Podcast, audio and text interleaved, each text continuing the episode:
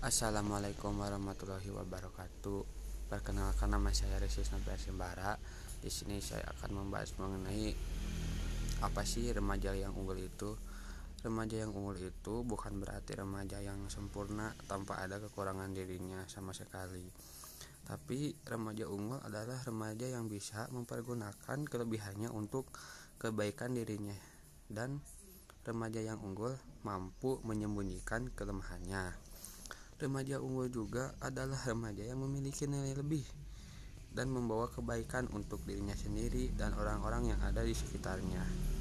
Remaja unggul selalu membekali dirinya dengan nilai-nilai positif. Remaja unggul juga mampu berprestasi baik di akademik maupun di non-akademik. Sekian dari saya. Wassalamualaikum warahmatullahi wabarakatuh.